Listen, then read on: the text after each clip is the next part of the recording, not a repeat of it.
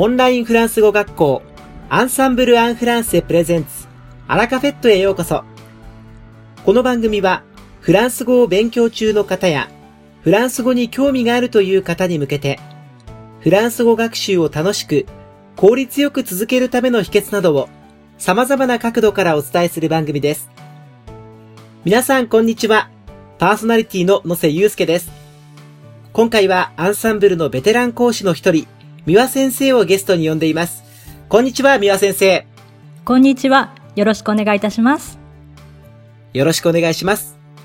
今日は番組宛てにノートの有効活用方法についてご相談のお便りが届いていますので、三輪先生にお答えいただきます。三輪先生のインタビューの後は、ワンポイントフランス語レッスンをお届けしていきます。それではお便り紹介始めていきます。今日はラジオネーム花さんからいただきました。昨年からアンサンブルでお世話になっている花です。愛先生や N 先生や M 先生のレッスンはいつも充実していて、おかげさまで楽しく受講しています。でも最近、どうしたらいいか困ったことがありまして、ずうずしくもアラカフェットで取り上げていただけたらと思いメールをさせていただきました。出来の悪い生徒ですので、直接先生に聞くのははばかられて、レッスンで先生が書いてくれたチャットやレッスン後のレポートを初回から毎回ノートにまとめています。私のフランス語受講の履歴書みたいで、最初はノート作りを楽しんでいましたが、ふと気がつけば、そのノートばかりがどんどん溜まり、身についておらず、先生に同じことを聞いたり、単語も覚えられずといった、このノートは何なのだろう本当にただの私のフランス語履歴ノートと化していることに虚しさを感じてしまい、ここ1ヶ月ばかりはノート作りもしていません。でもこのままノートすら作らなくなるのはいい傾向ではないと思いますので、レッスンをまとめたノートの活用法を教えてほしいです。他の生徒さんがどうされているかも知りたいと思います。では、これからもよろしくお願いしますというメッセージをラジオネームはなさんからいただきました。まあ、今回はノートの有効活用方法ということですね。えー、このメッセージに対して三輪先生はどのようにお考えですか？まずは、花さん、お便りありがとうございます。ノートの活用法ですか？まあ私は個人的にノートを取ったりまとめたりするのはすごく好きだったので、まあ自分の、ね、はい、まあ自分の経験からお話できればなって思うんですけど、まずはですね、花さん、レッスンで学んだことを自分の言葉でノートにまとめるっていう作業はとっても大事です。なので、うん、ここまで続けてこられた自分を褒めてあげてください、まずは。そうですね。はい。で、その上で、ノートを有効に活用できていないのが問題であり、花さんの悩みということですよね。はい、そうですね。なので、まあ、一つ、私がまず提案したいのは、ノートの取り方を変えてみるということですね。うん、で、テーマごとに分類して複数のノートを作ってみてはどうかなと思います。おこれはじゃあノートを分けて、うん、例えば、えー、語彙であったりだとか、うん、えー、文法であったりだとか、フランスの中身、情報とかっていう形で、そのテーマごとに切り分けてノートを作ってみるということですかね。まさにその通りですね。おそらく、はいはい、これまでは一冊のノートにその日レッスンで取り上げられたことをすべて書いていたと思うんですね。ええ、そうなると情報量が多くなりますので、それに加えて中にたくさんのテーマが混在していると思うので、後々見にくいと思います。はいはい、うん、そうすると量だけが多くて、分類されていないので見にくいし、やはり、ノートを開こうっていう気持ちにならないんじゃないかなって思います。確かに。うん。なので、手始めに大きく分けて文法、会話表現、語彙っていう3つを作ってみるのはどうかなと思います。ほう。で、私がまあ重要かなって思うポイントは、ノートはですね、はい、なるべくこう小さくて薄いものを選んでほしいなと思います。で、そうすると手に取りやすいし、あと持ち運びがしやすいっていうのがポイントですね。ああ、確かに。そうすると、また見直したりっていう気持ちがちょっとこう高まるかもしれないですね。その効果が期待できます。ええなので、時間があるときに、これまでに取ったノートを見返して、今の自分に必要な情報だけを、その新しい3種類のノートにピックアップしていくっていうのはどうでしょうか、ああ、確かに。こうすると、復習にもなりますし、自分でこう、取捨選択できそうですね。そうです。おそらくですけど、ノートを取り始めた頃より、花さんのフランス語力はアップしているはずなので、昔のノートから必要な情報っていうのは、さほど多くはないはずだと思います。はあ。うん。なので、必要な情報だけを新しいノートに書いて、そしてもし、その過去の文を見返すのが辛かったら、新しくスタートでも構いません。うーん。とにかく今までとやり方を変えて、楽しんでノートを作るっていう取り組み方に変えてほしいなと思います。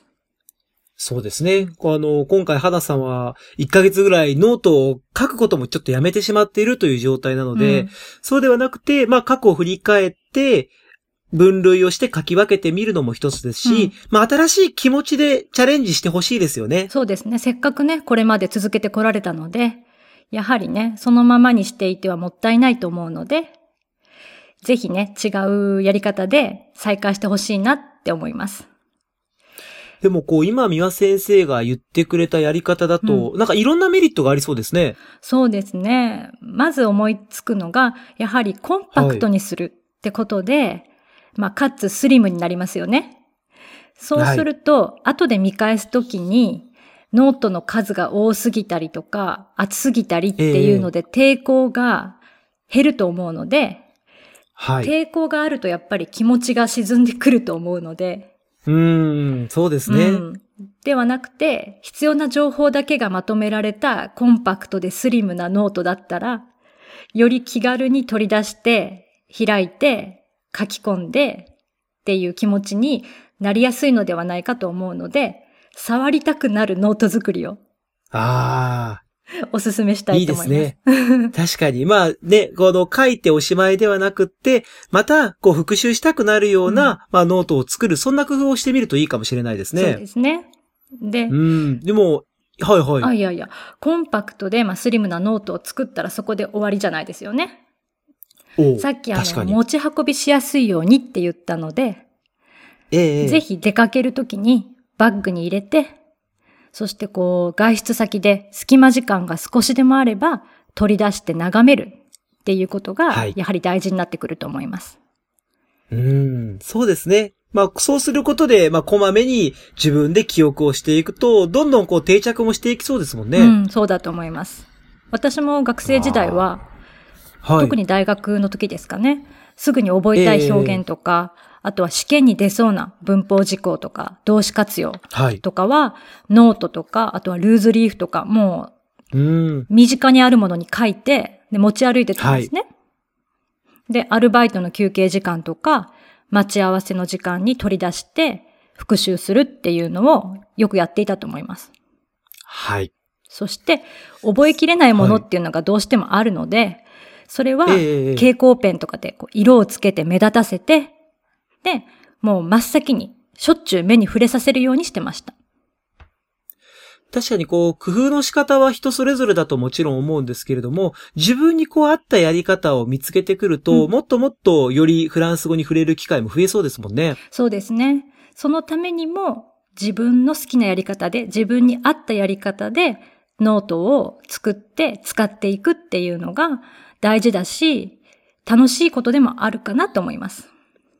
ああ、確かに。まあ今のお話を聞いていると、まあそういった取り組みをやっていくことで、もっとこうリラックスして、うん。自然にレッスンに励むこともできそうかなと思いますし、ただ、こう、いろいろお話を聞いていると、ノートをすごく頑張って作る人って、ぼ僕ももちろん自分の経験でそうだったんですけれども、うん。僕はフランス語は勉強してませんが、こう、英語とか他のことを勉強していくときに、結構ノートにいろんなものをたくさん書いてしまう。うん。なんかどれも大事に思ってしまって、とりあえず頑張って書くっていうのが記憶の中にあったんですけれども、宮先生のお話を聞いていると、もう全部を頑張って書く必要っていうわけではないんですかね？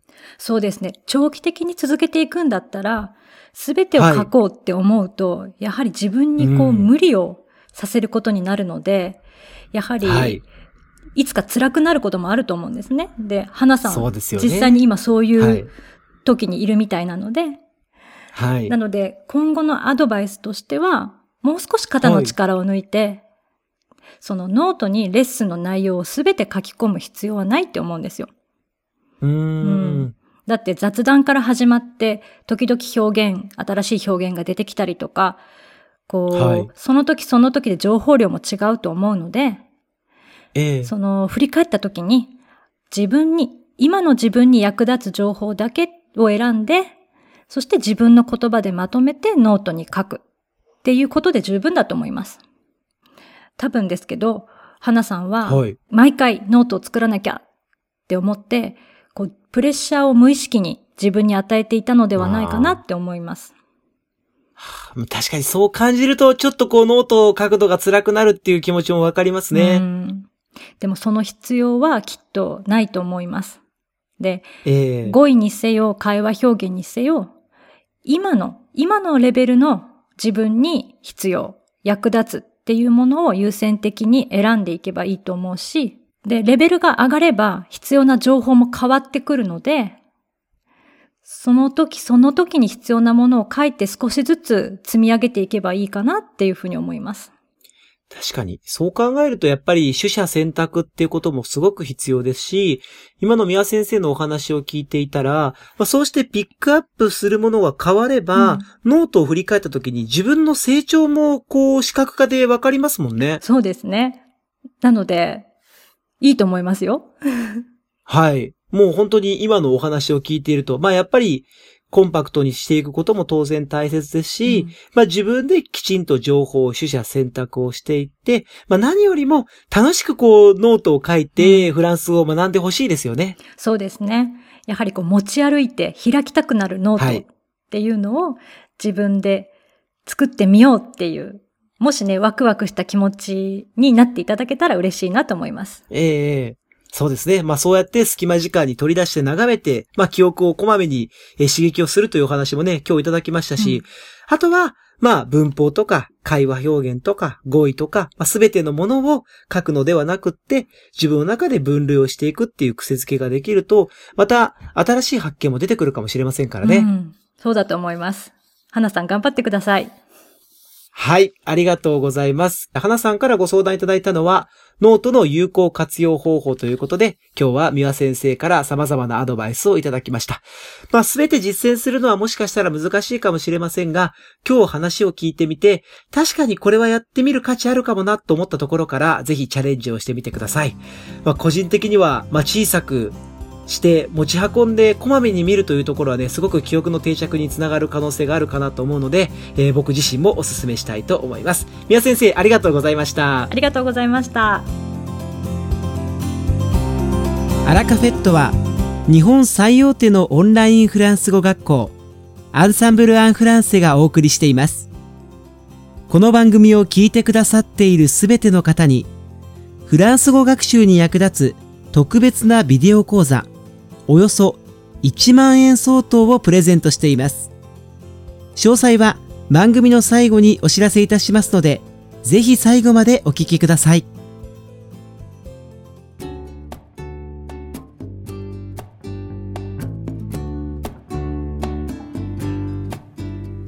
ワンポイントフランス語レッスン。皆さんこんにちは。アンサンブル講師のミワです。こちらのコーナーでは、アンサンブルが自信を持って作成し、生徒様にレッスンや実習でお使いいただいているオリジナル教材の中から、知っておくと便利な表現やポイントをご紹介します。さて、今回は、フランス語ビデオ講座、文法解説ビデオ第6課より、日付や曜日の言い方について気をつけてもらいたいポイントをお話しします。まず、今日の日付や曜日をフランス語で言うとき、文の主語は何を使うかご存知ですか？その通り、ぬ、私たちを意味する認証代名詞のぬです。動詞は être の現在形を用いるので、活用はどうなりますか？そうですね。nous sommes nous sommes この後ろに日付や曜日を表す言葉を入れます。例えば、日曜日です。フランス語でどう言いますか？そうですね。Nous sommes dimanche. Nous sommes dimanche. では、10月5日です。この文をフランス語にすると、その通り。Nous sommes le 5 octobre. Nous sommes le 5 octobre. となります。ポイントは、数字の前に必ず、定冠詞男性単数形のるを入れることですね。日付を言う場合にはぜひ、この定冠詞のるを忘れないよう気をつけましょう。最後におさらいです。曜日と日付は変えますね。火曜日です。Nous sommes mardi. Nous sommes mardi. 3月17日です。Nous sommes le 17 mars. Nous sommes le 17 mars. どうでしたか他にもこのアンサンブル・アン・フランセの自習用教材フランス語ビデオ講座の文法解説編第6課では日付や曜日の言い方そして尋ね方。さらには季節の言い方についても詳しく解説されています。第6課は4部構成。計45分にわたって会話例文やお役立ち表現発音のポイントをしっかり学習することができます。ネイティブスピーカーによる会話音声や練習問題もありますので視聴後の復習までしっかりサポートします。ご興味がある方はぜひフランス語ビデオ講座のホームページより無料視聴をお試しくださいね。それではまたアビアント